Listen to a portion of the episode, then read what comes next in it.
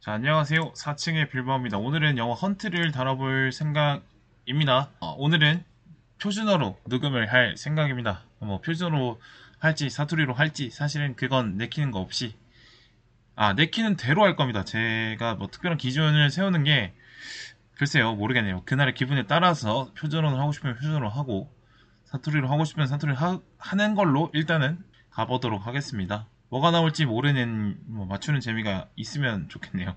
어, 일단 사투리로 했던 영화 두 개가 좀 별로였는데 그나마 사투리로 녹음을 했기 때문에 음, 그래도 저 나름대로는 재밌게 녹음을 할 수 있지 않았나 이런 생각이 듭니다. 어, 앞에 두 에피소드에서 다뤘던 두 영화를 보는 바에는 차라리 요즘같이 날씨가 좋을 땐 밖에 나가서 하늘 보는 게 훨씬 좋지 않나 이런 생각이 듭니다. 날씨가 너무 좋더라고요. 음, 저 같은 경우는 뭐 친구들도 많이 만났고, 어, 제가 스쿠터를 하나 갖고 있는데, 그거를 타고, 어, 한 2시간 정도? 이렇게 서울 시내를 돌아다녔어요. 특별히 목적지를 정하지 않고, 그냥 여기 여기만 찍고 돌아오자는 마음으로 돌아다녔는데, 어, 정말 좋았습니다. 보면, 다니다 보면 큰 도로 위주로 사실 다니게 되는데, 그런 거 말고 약간, 뭐 골목길 아니면 뭐 골목길 정도는 아니더라도 평소에는 갈 일이 없는 그런 길들을 다니는 것도 아주 재밌고 요즘처럼 날씨가 좋으면은 그런 바람을 맞으면서 높은 하늘을 볼 때 아 그래 참 아름답다 이러는 걸 많이 느끼는 게 인생을 잘 사는 것 같아 정도의 느낄 정도로 참 좋았어요. 음. 가을에는 역시 어, 야외 활동을 많이 하는 게 좋을 것 같습니다. 영어는 사실 날씨가 안 좋을 때 이렇게 봐도 보는 게 훨씬 더 좋지 않을까 이런 생각이 듭니다. 어, 저 개인적인 사정으로 봄 날씨를 많이 못 즐겨서 이번 가을만큼 맑은 하늘들 많이 보면서 가을을 채우고 싶네요. 어쨌든 영화 헌트 얘기로 들어가 보겠습니다. 저는 헌트 2회차를 보고 나서야 이 리뷰를 작성하게 되는데 왜냐면 어, 1회차만으로는 영화가 다 들어오진 않았어요. 왜냐면 이야기 밀도가 높다 보니까 한 번 더 봐야지 이해가 될 것 같더라고요.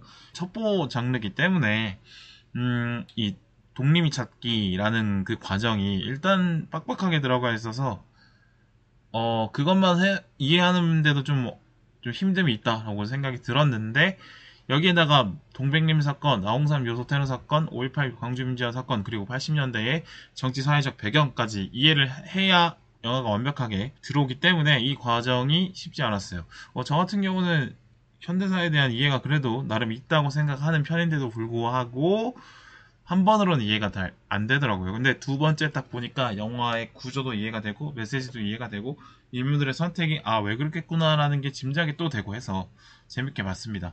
음 3회차를 봐도 아깝진 않을 것 같아요. 네. 이 정도로 저는 되게 만족하면서 봤습니다. 왜냐하면 상업 영화에서 줄 수 있는 재미 요소, 뭐 볼거리, 스토리, 메시지 다 잡은 영화라고 저는 생각을 합니다.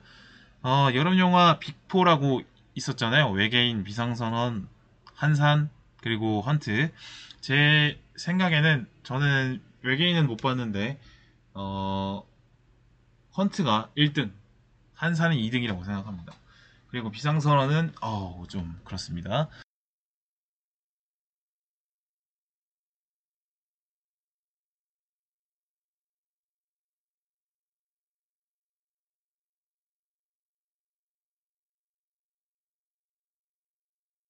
이 헌트는 어, 꽤나 어려운 작업을 잘 해냈다고 봅니다. 볼거리, 스토리, 메시지까지 다 잡은 이런 어려운 작업을 잘 해냈다고 봐요. 그래서 어, 상업 영화로서 이거보다 더 높은 수준에 도달할 만한 게 있을까 싶을 정도로 괜찮게 봤습니다. 제가 칭찬에 맞지 않는 매드맥스와 비교할 수 있다고 봐요. 네. 이따금 다시 꺼내볼 수 있는 그런 게 전혀 아깝지 않은 그런 영화. 일단 스토리에 대해서 먼저 얘기를 해보면 현대사의 굵직한 사건을 평화와 정도 두 인물 간의 갈등 이야기 속에 잘 집어넣어 놨어요. 동백님 사건 같은 경우는 그냥 언급 정도에만 그치고 그런 뉘앙스만 보여주고 동백님 사건의 이름만 따와서 독림을 만들죠. 그 정도, 그러니까 독림은 누구인가라는 계속 질문을 하게 되지만 동백님 사건을 계속 떠올리게 만드는 그런 장치인 것 같습니다. 음, 제 생각에는 팅커테일러 솔저 스파이, 줄여서 팅테솔이라고 할게요. 참고를 많이 한 것 같아요. 물론 영화의 톤이 완벽하게 다릅니다. 헌트와는. 하지만 헌트에는 저 언급된 새 사건을 섞어 넣으면서 좀 더 감정이 실리는 영화로 거듭이 났습니다. 팅커테일러 솔저 스파이 같은 경우는 특정 사건이 배경인 걸 알 수는 없거든요. 그냥 냉전 시대에 영국 첩보부에 숨어든 스파이를 찾아라 정도지. 다시 얘기로 넘어가서 독림을 찾아가는 과정이 아주 일품이라고 생각이 듭니다. 처음 봤을 때는 관객 입장에서 평호가 독림인가 정도가 독림인가 아니면 뜬금없는 제3자가 독림인가 계속 헷갈리게 정보를 주더라고요. 그래서 그걸 쫓아가는 구조가 참 재밌었어요.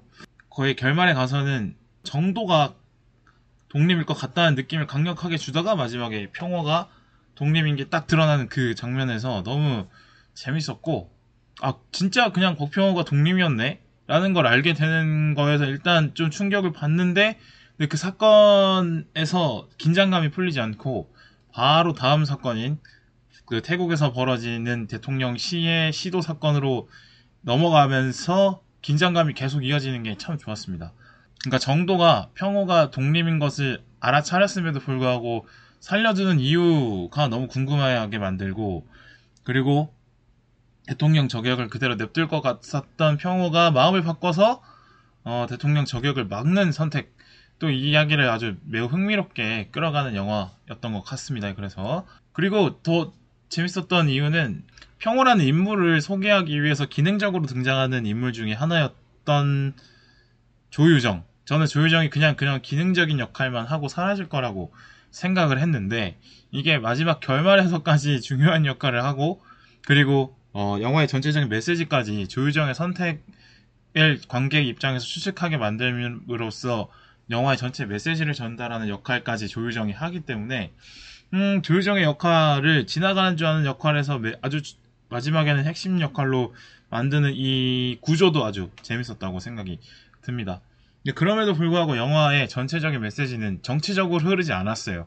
예를 들어서 영화의 마지막이 그 정도의 대통령 시의 시도로만 끝났다고 하면 음, 만약에 정치적인 의도로 보였겠죠. 역시 전두환은 대통령이 되지 않았어야 할 인물이고 처단을 했어야 됐다. 하지만 처단을 우리 역사는 하지 못했다라는 결론을 전달하면서 끝났을 거고 이게 상당히 정치적인 영화로 비춰졌을 겁니다. 근데 마지막으로 그 영화 끝을 그 사건으로 만들지 않고 평호와 유정의 이야기로 마지막을 옮겨가면서 아웅산 테러 사건이라는 그 사건 자체도 그냥 평호의 이야기의 하나의 구다리로만 존재하게 만드는 역할을 했다고 생각해요. 이거 아주 영리한 선택이라고 저는 생각을 합니다.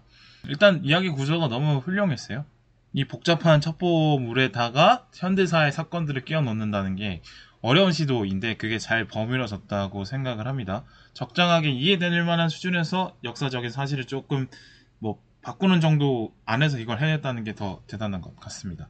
그리고 아웅산 테러 사건에 그 희생자의 가족분들이 아직 많이 계시기 때문에 그분들이 불편하지 않을 정도로 그 재현을 했던 것도 아주 영리한 선택이다 이런 생각이 들었습니다. 그리고 볼거리도 아주 충분히 많았다고 생각이 들어요. 일단 까메오들이 화려하게 많이 나왔는데 김남길, 주지훈, 박성웅 이런 대단한 배우들이 대사도 없이 그냥 직원으로 역할만 하고 나가죠. 그리고 황정민은 어, 이웅평 소자의 기준 사건을 보여주는 건데 한신 딱 등장하지만 그 취조실에서 정우성과의 연기 대결을 많이 압살하면서 엄청난 모습을 보여줬다고 생각을 합니다. 하지만 독립을 찾는 핵심 단서 를 던지는 중요한 역할을 하면서 딱 퇴장을 하죠. 어, 이런 까면은 너무 좋다고 생각이 듭니다. 그리고 이성민 역시도 박평호의 말로를 암시했던 역할, 결과적으로 이 영화에서 다루고 했던 메시지를 던지는데 가장 중요한 역할을 하는 거죠. 평호의 선택에 많은 영향을 준 사람으로 나오게 됩니다. 이것도 볼거리로서 까메오들을 확인하는 재미가 충분히 있었다고 생각이 들고요. 그리고 액션이 능- 정말 좋았어요. 저는 총기 액션이 정말 좋았다고 생각이 들거든요. 이른바 헐리우드에 나왔던 액션들을 따라하는 수준의 그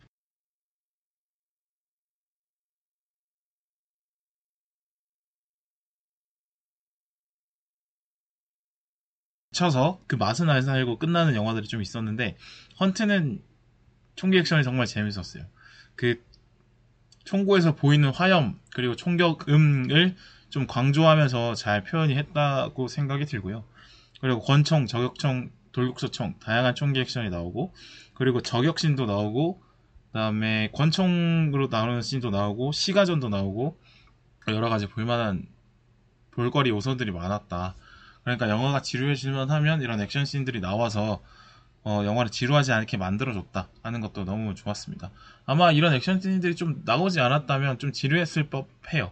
뭐 비슷한 비교 사례로 오늘 많이 얘기할 것 같은데 팅 댄스볼 같은 경우는 이런 액션 장면은 많이 나오지 않거든요. 그냥 차갑게 꼬리를 쫓아가는 장면만 나오기 때문에 사실은 집중력이 흐트러지는 구간도 있긴 하거든요. 근데 헌트는 중간에 이런 액션 씬들을 넣으면서 호흡을 한번 다시 좀 가다듬는 이런 느낌 그러니까 흥분도를 내- 낮추지 않는 선택 이런 것도 상당히 그 리듬적으로 상당히 좋았다 라고 생각이 듭니다 그리고 액션 얘기가 나왔으니까 이제 정도와 평호의 음, 안기부 건물에서 하는 주먹 다짐 액션도 있었는데 뭐 그것도 나름 괜찮다고 생각이 들었고요 그리고 그 두 배우의 나이가 50이 넘었는데도 불구하고 그런 어떤 힘든 액션을 해냈다는 것도 좀 대단하다 이런 생각이 듭니다. 한편으로 또 와, 나이 50에 가까운데 그 스투피스를 유지하는 그런 자기 관리에도 대단함을 대단한 존경을 좀 표하고 싶네요. 그리고 아 맞아요 맞아요 맞아요 그걸 꼭 해야 돼.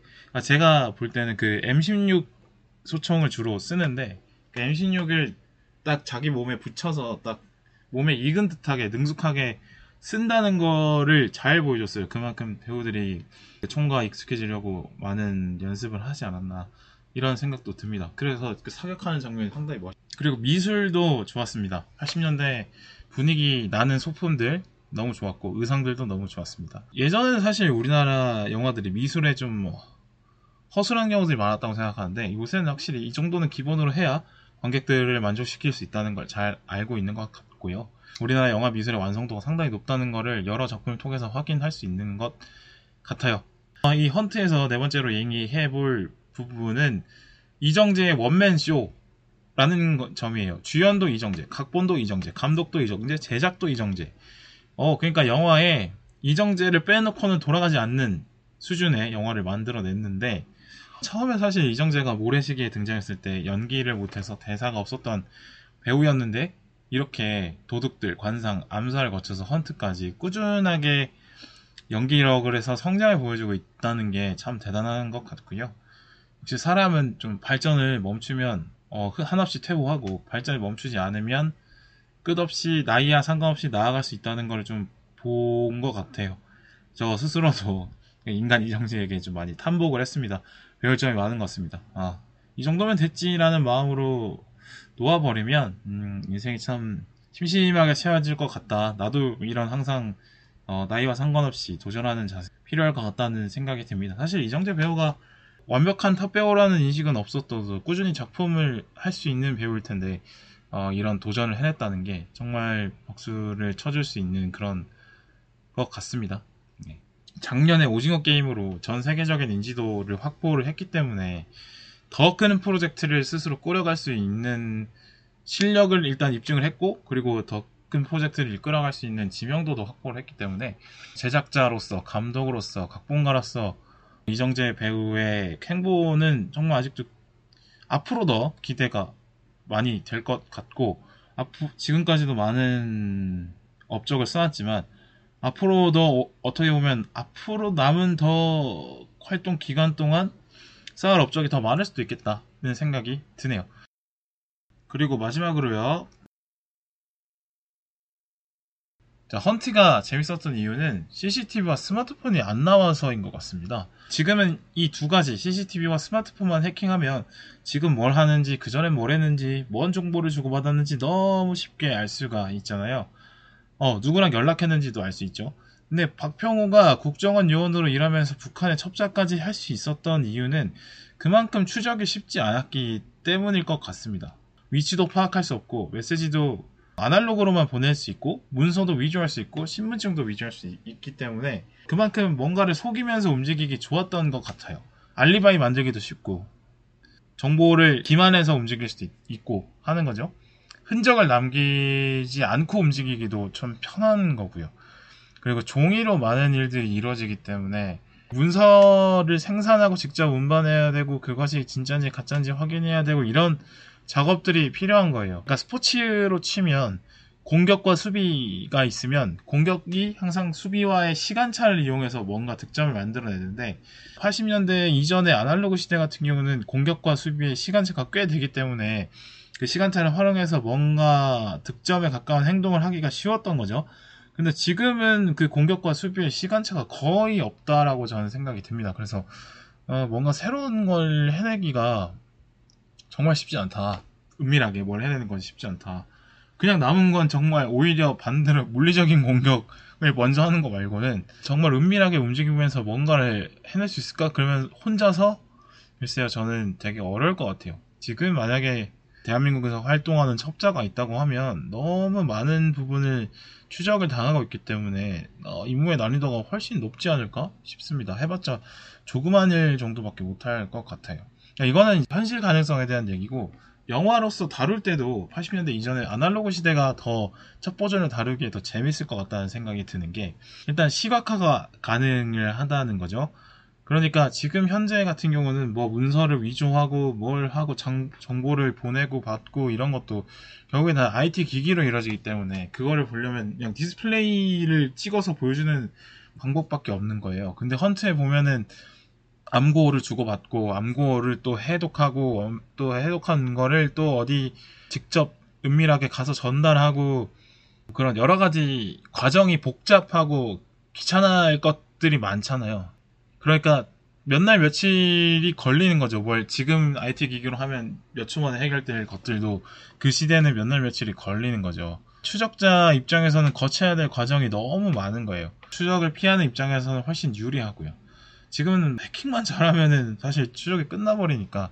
너무 이 과정 따돌리려고 하는 자가 어떤 어떤 수작을 부리고 그리고 그 수작을 속이지 않고 그걸 쫓아가는 또 추적자의 모습을 보여줘야 되는 건데 지금은 그냥 IT 화면 그냥 디스플레이 뭐 찍는 거 말고는 사실 특별하게 많이 없을 것 같아서 그게 현재 첩보전을 영화로 다루는 게 훨씬 어렵지 않을까? 이런 생각이 들고 반대로 80년대 이전에 아날로그 시대는 그걸 다 손으로 하니까 뭘 직접 전달해야 되니까 장면을 쓸 게 훨씬 많은 거죠. 그래서 영화를 만들 때도 80년대 이전에 아날로그 시대가 선택지가 더 많아 보인다.